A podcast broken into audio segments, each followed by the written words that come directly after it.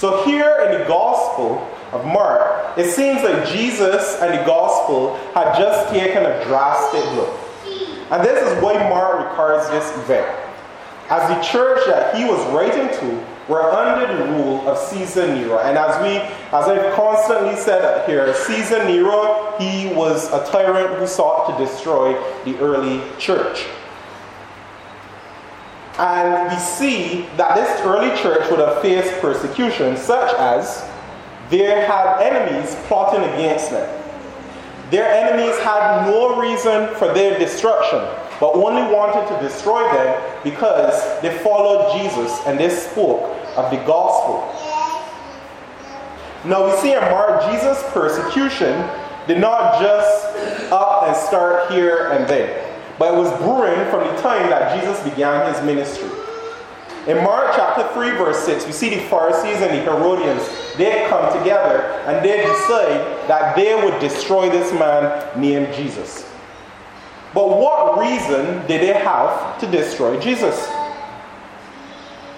According to the Pharisees, in Mark chapter 2 verse 7, Jesus had just blasphemed, for he had forgiven sins.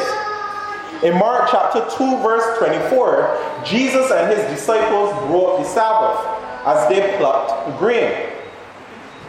These were two of the cases that they brought against Jesus, as they justified their works of wanting to see the Savior dead.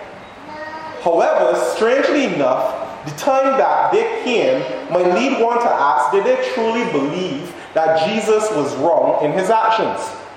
For if a man breaks the law, doesn't the police come at the moment that they can, despite the beliefs of the citizens?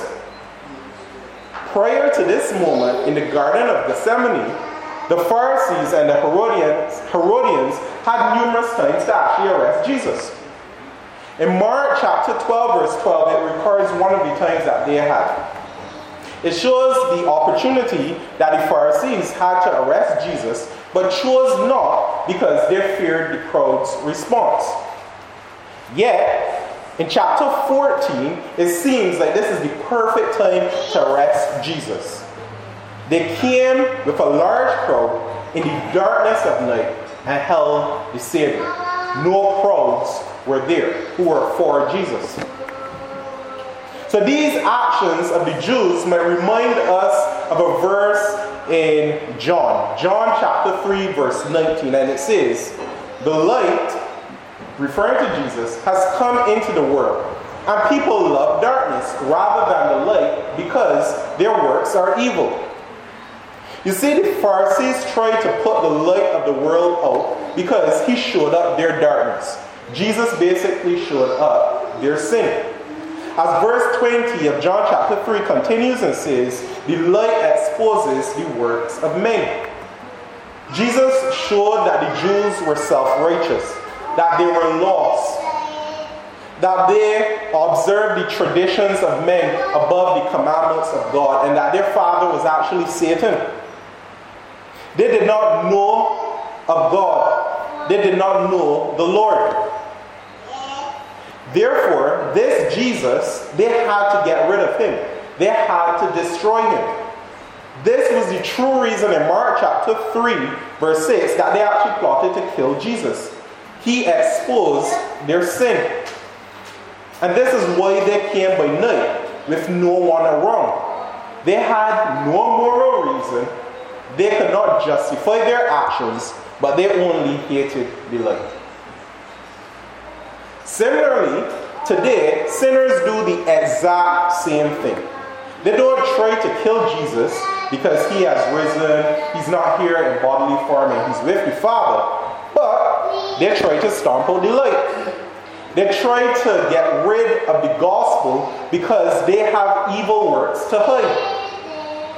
They aim to dissuade the authenticity of Scripture by saying it has been changed up so many times. We can't know if this Jesus actually existed or the claims that he made within the gospel, if they're actually true. They want any reason, even if it's illogical or irrational, not to believe just to protect their evil works. you, if you are outside of Christ currently, if you have been trying to think of any reason not to believe Jesus is Lord and Jesus is Savior, this is futile. The light is in the world, and he is exposing the works of men. All people will be held accountable and responsible by the light. And all your works are bare before his eyes.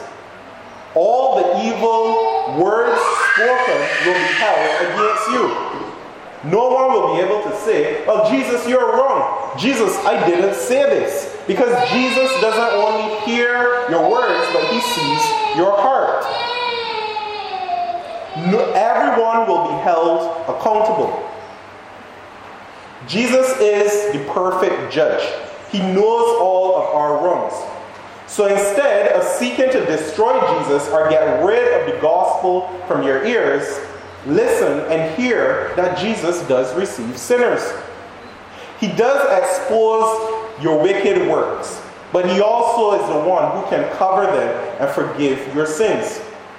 He is not a judge who knows all your works and seeks to hold it against you, giving you no hope, but a judge who steps off the throne and holds the penalty for sin. So come to this good judge, for he does receive sinners. Yes. Amen. To the believer, know that though you live in a world that seeks to get rid of the gospel, that seeks to stomp out this light, that seeks to destroy Jesus by any means necessary, the light of the world will never go dim. Though the Jews sought to destroy Jesus, he rose and defeated death. And likewise today, there are many who are throughout the world proclaiming the gospel, although it is causing them hardship. So if you are mocked by your co-workers, by your friends, by your family, for preaching the gospel, preach on. If persons seek to slander you and destroy your witness as a disciple of Christ, continue to proclaim the gospel. Just as the death of Jesus brought about an unlikely victory, the hardship that you are facing will also bring about God's will and God's glory. So this leads me to my second point. The kingdom of God comes through an unnatural method. So throughout history are numerous war pictures.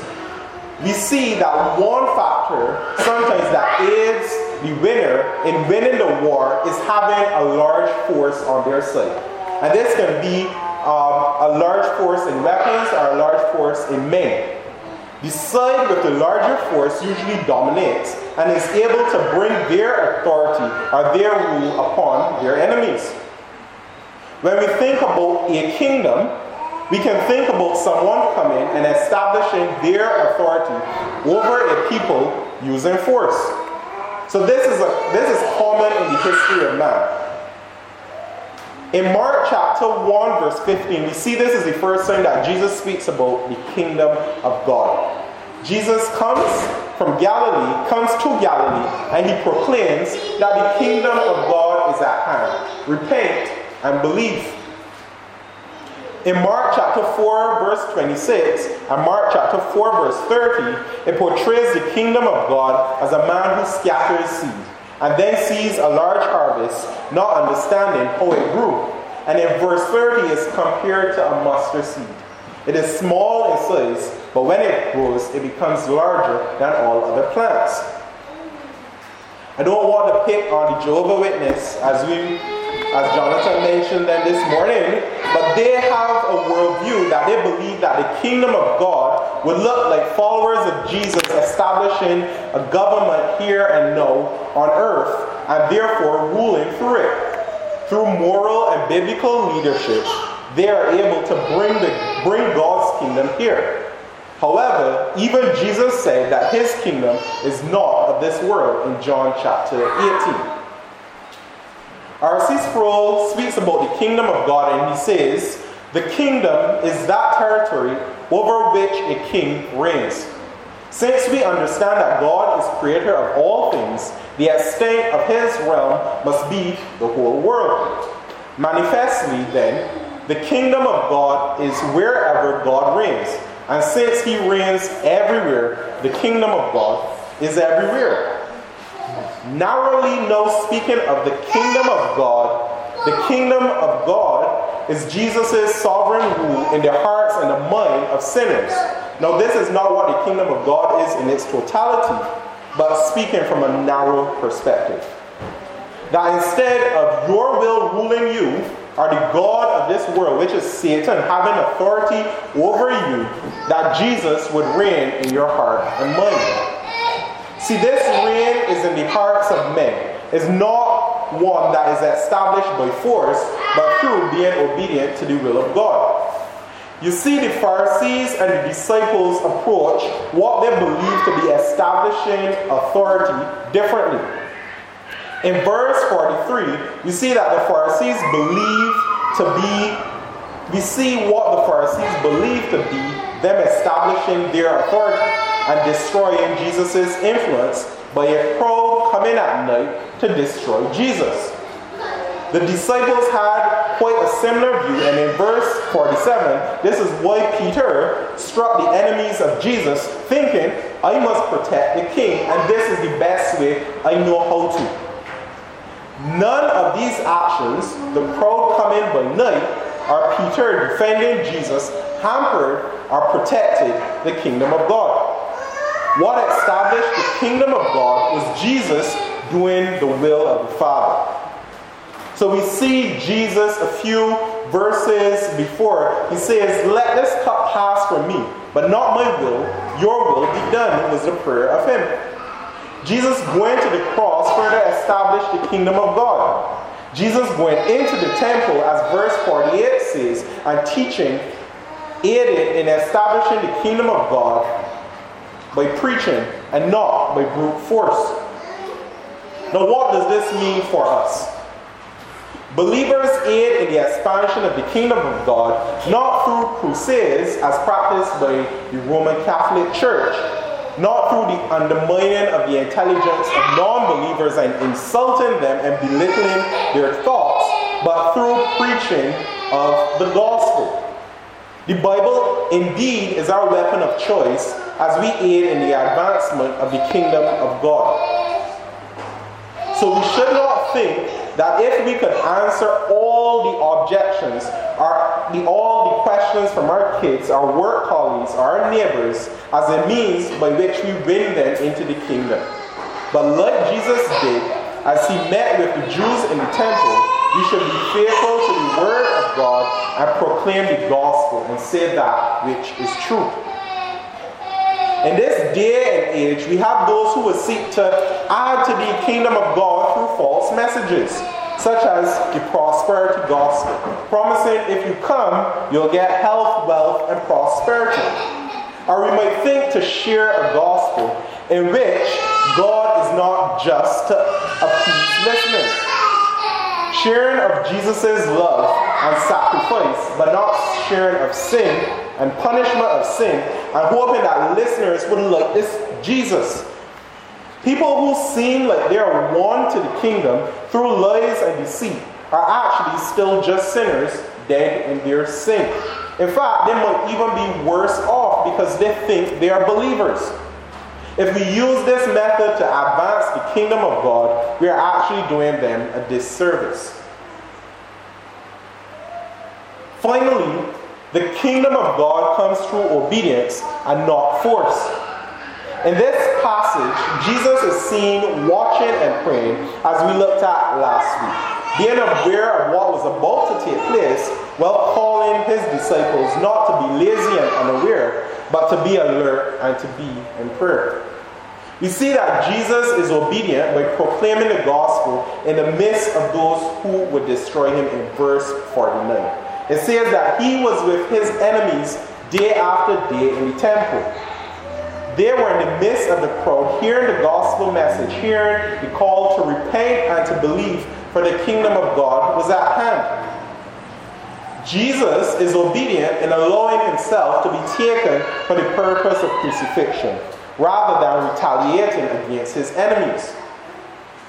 Now, what does this say, understanding Jesus' obedience, what does this say to us when men hate us and lie upon us and revile us and say all manner of evil against us due to the fact that we proclaim the gospel and we are followers of Christ. I summed it up in 2 points. First, what we are facing does not always end in a manner that you think it should or would end. Good things happen to believers, and we praise and we rejoice to the Lord when good things happen, but also bad things. Believers at times escape attacks from persons who are against the gospel, and at other times they don't. They lose relationships, possessions, jobs for the sake of the gospel. And this is what Jesus told his disciples a while ago, and this is why Mark records this portion to the early church, that they would not be surprised when they're attacked. There is a possibility you will lose things. Losing things and following Jesus, it goes hand in hand. So do not be surprised. Jesus lost his freedom and then his life as he was arrested, and this could possibly be your lot. We could lose our lives. However, the second point, this passage does tell us to understand that God is sovereign. He is over your suffering and hardship. He has ordained it and is not meaningless. Just as Jesus' suffering brought about something good, for sinners are able to enter into the kingdom of God, your suffering caused by the fact that you preach Christ may bring about a large harvest. It may bring about disciples from those who didn't even think were listening, or even those who were once your persecutors. In order for us to aid in the advancement of the kingdom of God, we must follow and respond to our opposers as Jesus did. Not by taking out our swords and cutting off their ears, but by staying true to the word and responding in a manner that is worthy of the gospel.